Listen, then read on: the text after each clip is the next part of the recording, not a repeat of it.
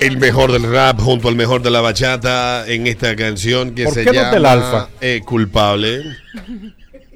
I don't know. Eh, Adriana Gómez. Eh, ¿Cuál es esa teoría personal que tú tienes desarrollada por ti y no te importa si es correcta o no sobre cualquier tema? Por ejemplo, yo tengo la teoría de que si tú eras bonito cuando niño, de grande eres feo. Y si eras feo cuando niño, de, de grande eres... Generalmente es así. tú ah, bueno, Yo sí, tengo la Pero- teoría que si eres el del medio o el más chiquito, tienes mucha tendencia a ser maricón. También. Y ser el del medio entre hermanas principalmente. Uy. ¿Ya? Generalmente del medio pierde la, la- la atención de los, de los de la familia.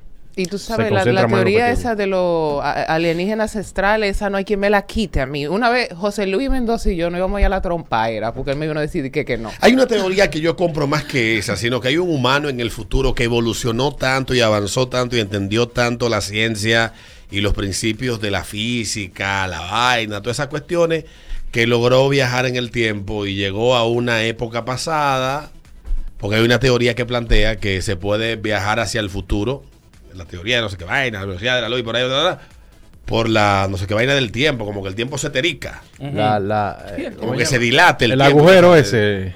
Sí, hay una vaina que se llama, no sé qué vaina del tiempo. Sí. Que uno lo ve en la película hasta de, de, de, de, de Buzz Lightyear. Ahí sale mucho eso. En Neo también. Pero hay científicos que han dicho que no se puede viajar al pasado. Imagínate en un futuro lejanísimo, 10.000 años en el futuro. Di que déjame ver cómo yo voy a morir. Déjame- Y hay tigres que plantean eso, de lo de que realmente no es vida de otros planetas, sino la propia vida inteligente humana que viajó al pasado, Sí, logró yo el esa camino. De, ¿Tú has oído esa? Todas esas Y teorías. esa ¿no? teoría a mí Yo- me encanta. Yo sí creo firmeme- firmemente que hay mujeres que tumban el ripio de los hombres.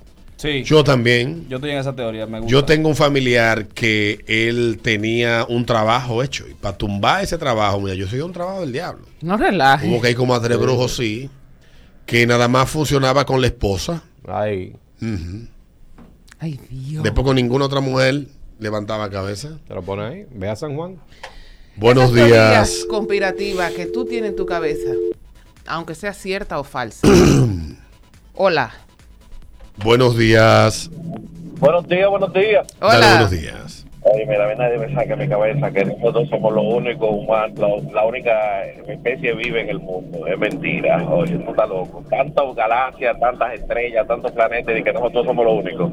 Y- Oye, eso, ya eso es, eh, a través de, de la ciencia, lo que no se ha podido comprobar, pero la teoría está aceptada en toda la comunidad científica. Sí. Hay vida en otras partes del, del universo. Lo que pasa es que todavía no se cuenta con las herramientas para saber si es vida inteligente o algún otro tipo de vida la que existe. Y, ellos, que- y ellos no se dejan ver. Habrán emisoras para allá, pues uno hizo trabajo. Peter. Tú sabes que se han No, no, no, recibido no. señales de vaina que no se han podido decodificar en unos radiotelescopios que hay por ahí por, por Estados Unidos. Mm. Hay una película que se llama Contacto que plantea esa teoría y es interesantísima con Jodie Foster y el de Vaina McGonaghy. ¿Cómo se llama? El McGonagall. Sí, Eh, Interestelar. Sí. No, se llama Contacto la película. Buenísima. Una película de 1997. Pueden buscarla. Muy buena. Teorías Buenos días. Dale, Buenos días, Alberto. dale, Hola. papá. Yo tengo la teoría de que el- con el COVID nos engañaron. ¿Que el COVID? Que con el COVID nos Con el engañaron. COVID nos engañaron. Yo realmente lo que creo fue que lo sobredimensionaron. Fue como la puerta que se le abrió a un grupo de cuestiones que estaban en el tintero y esa fue la excusa perfecta para ponerla en práctica a ver qué pasaba. Y déjenme decirle algo, que el punto al que llegamos en el 2020, 2021, 22, con este tema, ya estamos prácticamente en un punto de no retorno con ese asunto, con esas cosas que estaban, repito, en el tintero hacía décadas. Sí. Pero que no había una oportunidad como de poder probar. Y ciertamente los teóricos no estaban equivocados. Ustedes están dispuestos a entregar todo a cambio de seguridad. Todo. Yo sí creo que la cura del cáncer está hace muchos años. Creo que es un negocio más rentable eh, lo de los paliativos que lo de la cura. Claro. Ah, claro, es verdad. Cualquier medicamento vale 10 mil dólares. Es verdad. Una patillita cualquiera. Tú me vas a decir a mí que como está esta vaina tan avanzada y que no hay una patillita que cura el cáncer, no hay una cosa. Una penicilina. Toma. Uh, Sí. ya listo. Aló. Claro. Buenos días. Sí, buenos días. Yo tengo la creencia de que el Titanic lo enviaron a una cierta élite de los Estados Unidos para fundar la Reserva Federal. Lo vi en Oh. un documental y me quedé... Coño. ¿A ella le gusta esa teoría? Sí. Sí, porque en Estados Unidos habían dos cosas que no existían hasta esa fecha. Una institución que recaudara impuestos de forma federal y una que mm, gestionara la política eh, eh, vaina, eso, lo que hacen los bancos centrales, de emisión de dinero y toda esa pendejada. Fue a partir de, de 2000, 1917, 20 por ahí, que empezaron a discutirse ambas cosas. En Estados Unidos antes no había nada de esa mierda. Y el país era otro. Lo que yo no entiendo. Yo tengo la teoría de que las mujeres feas hacen mejor sexo. Porque. déjame- La- eh, sí, Compruébalo, compruébalo. todo el que tenga complejo de inferioridad trata de complacer a, a la- quien considera que es su amo o que está por encima de Sí. él. Mm. Dios mío. No hay cosa más cariñosa que una mujer fea o una mujer gorda. Es verdad. Ah, tú sabes qué teoría, y esa sí es verdad, que yo la creo en la reencarnación. Yo también creo en la reencarnación. A mí La una vez se me encarnó una uña y volvió y se reencarnó. Sí, sí, sí. Buenos días. Es serio. Aló, buenas. Oye, qué lindo. Buen día, buen día. ¿Qué tal todos? Bien, papá. Me alegro, me alegro. Mire, yo tengo una teoría con respecto a lo que yo vengo viendo de la inclusión y de la gente que nos quieren meter por boca y nariz, que la sexualidad, la homosexualidad es un tema normal. Yo pienso que trabaja, quieren trabajar con la sobrepoblación.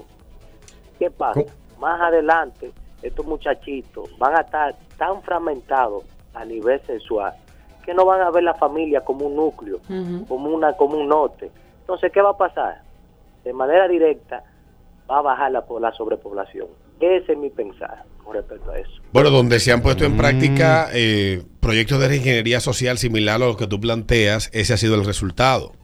¿Que baja la población? Totalmente. Hay, hay ejemplos de sobra de esto, pero eh, no es una teoría únicamente tuya, es una teoría que no es una teoría conspirativa, está escrita detrás de los grandes, de los que impulsan la agenda, que no es una agenda de inclusión, sino una agenda de atomización social.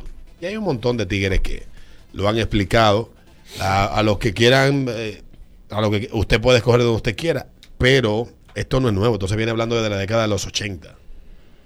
Sí, yo creo, y también yo siento que... La eh, eugenesia, el tema de la, de la, de la misma eh, natalidad y toda esta cuestión, son vainas que están vinculadas a todo ese asunto. Yo lo veo como un negocio completamente redondo. Ahora tú estás a los niños desde kinder le quieres hablar de transición de género y bla bla bla. O sea, empiezan, vamos a quitarte los senos o a cortarte el pene, bla, bla. Entonces después tú entras en una depresión cuando tú eres un adulto y te das cuenta que eso es lo que tú no querías y va entonces a tomar eh, antidepresivo. Es como un círculo. Así que yo lo veo. A, a- a eso que quieren llegar, como la farmacéutica, yo siento que son... Parte de ese esquema. Importante. Ahí lo que hay es negocio. Claro que sí, que es un negocio. Realmente lo que está pasando hoy en el mundo es una cuestión que parece una película de ficción. Total. Parece una película de ficción. Hace 20 años, en el 2002, uno vislumbraba el futuro de otra manera. Uno, uno entendía que el futuro iba a ser distinto. Pero en algún, en algún punto, no sé, se metió un loco y metió una vaina y eso Y se, se volvió jodió otra todo. cosa y se jodió todo. Sí. Pero hay que decir también lo mismo. Esto no comenzó en el 1999 ni en el 2002. Comenzó antes. Y lo que están detrás de eso saben por qué lo hacen. Esa es la realidad. 8.47 es el ritmo de la mañana, ritmo 96.5. La mejor excusa para madrugar. Vamos hasta las 10. Hay una. Mm. Hay una vaina en los Estados Unidos. ¿Cómo se llama? Bilderberg, algo así. El Club Bilderberg Ajá. es una vaina donde están la gente más rica del mundo. Los poderosos, los que dominan el Sí. mundo.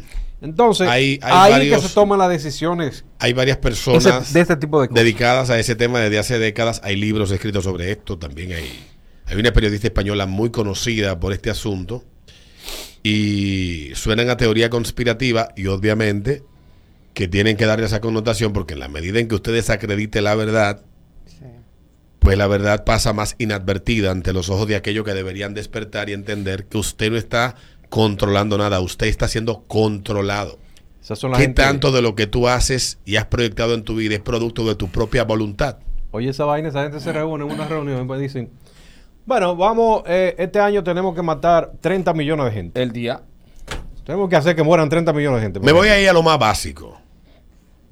Comenzando por el sexo hasta lo que te comes. ¿Qué tanto de lo que tú haces desde la cama hasta lo que llevas al plato es producto de tu propia voluntad? ¿Te has preguntado eso? Hmm. Analízalo, ese ritmo de la mañana.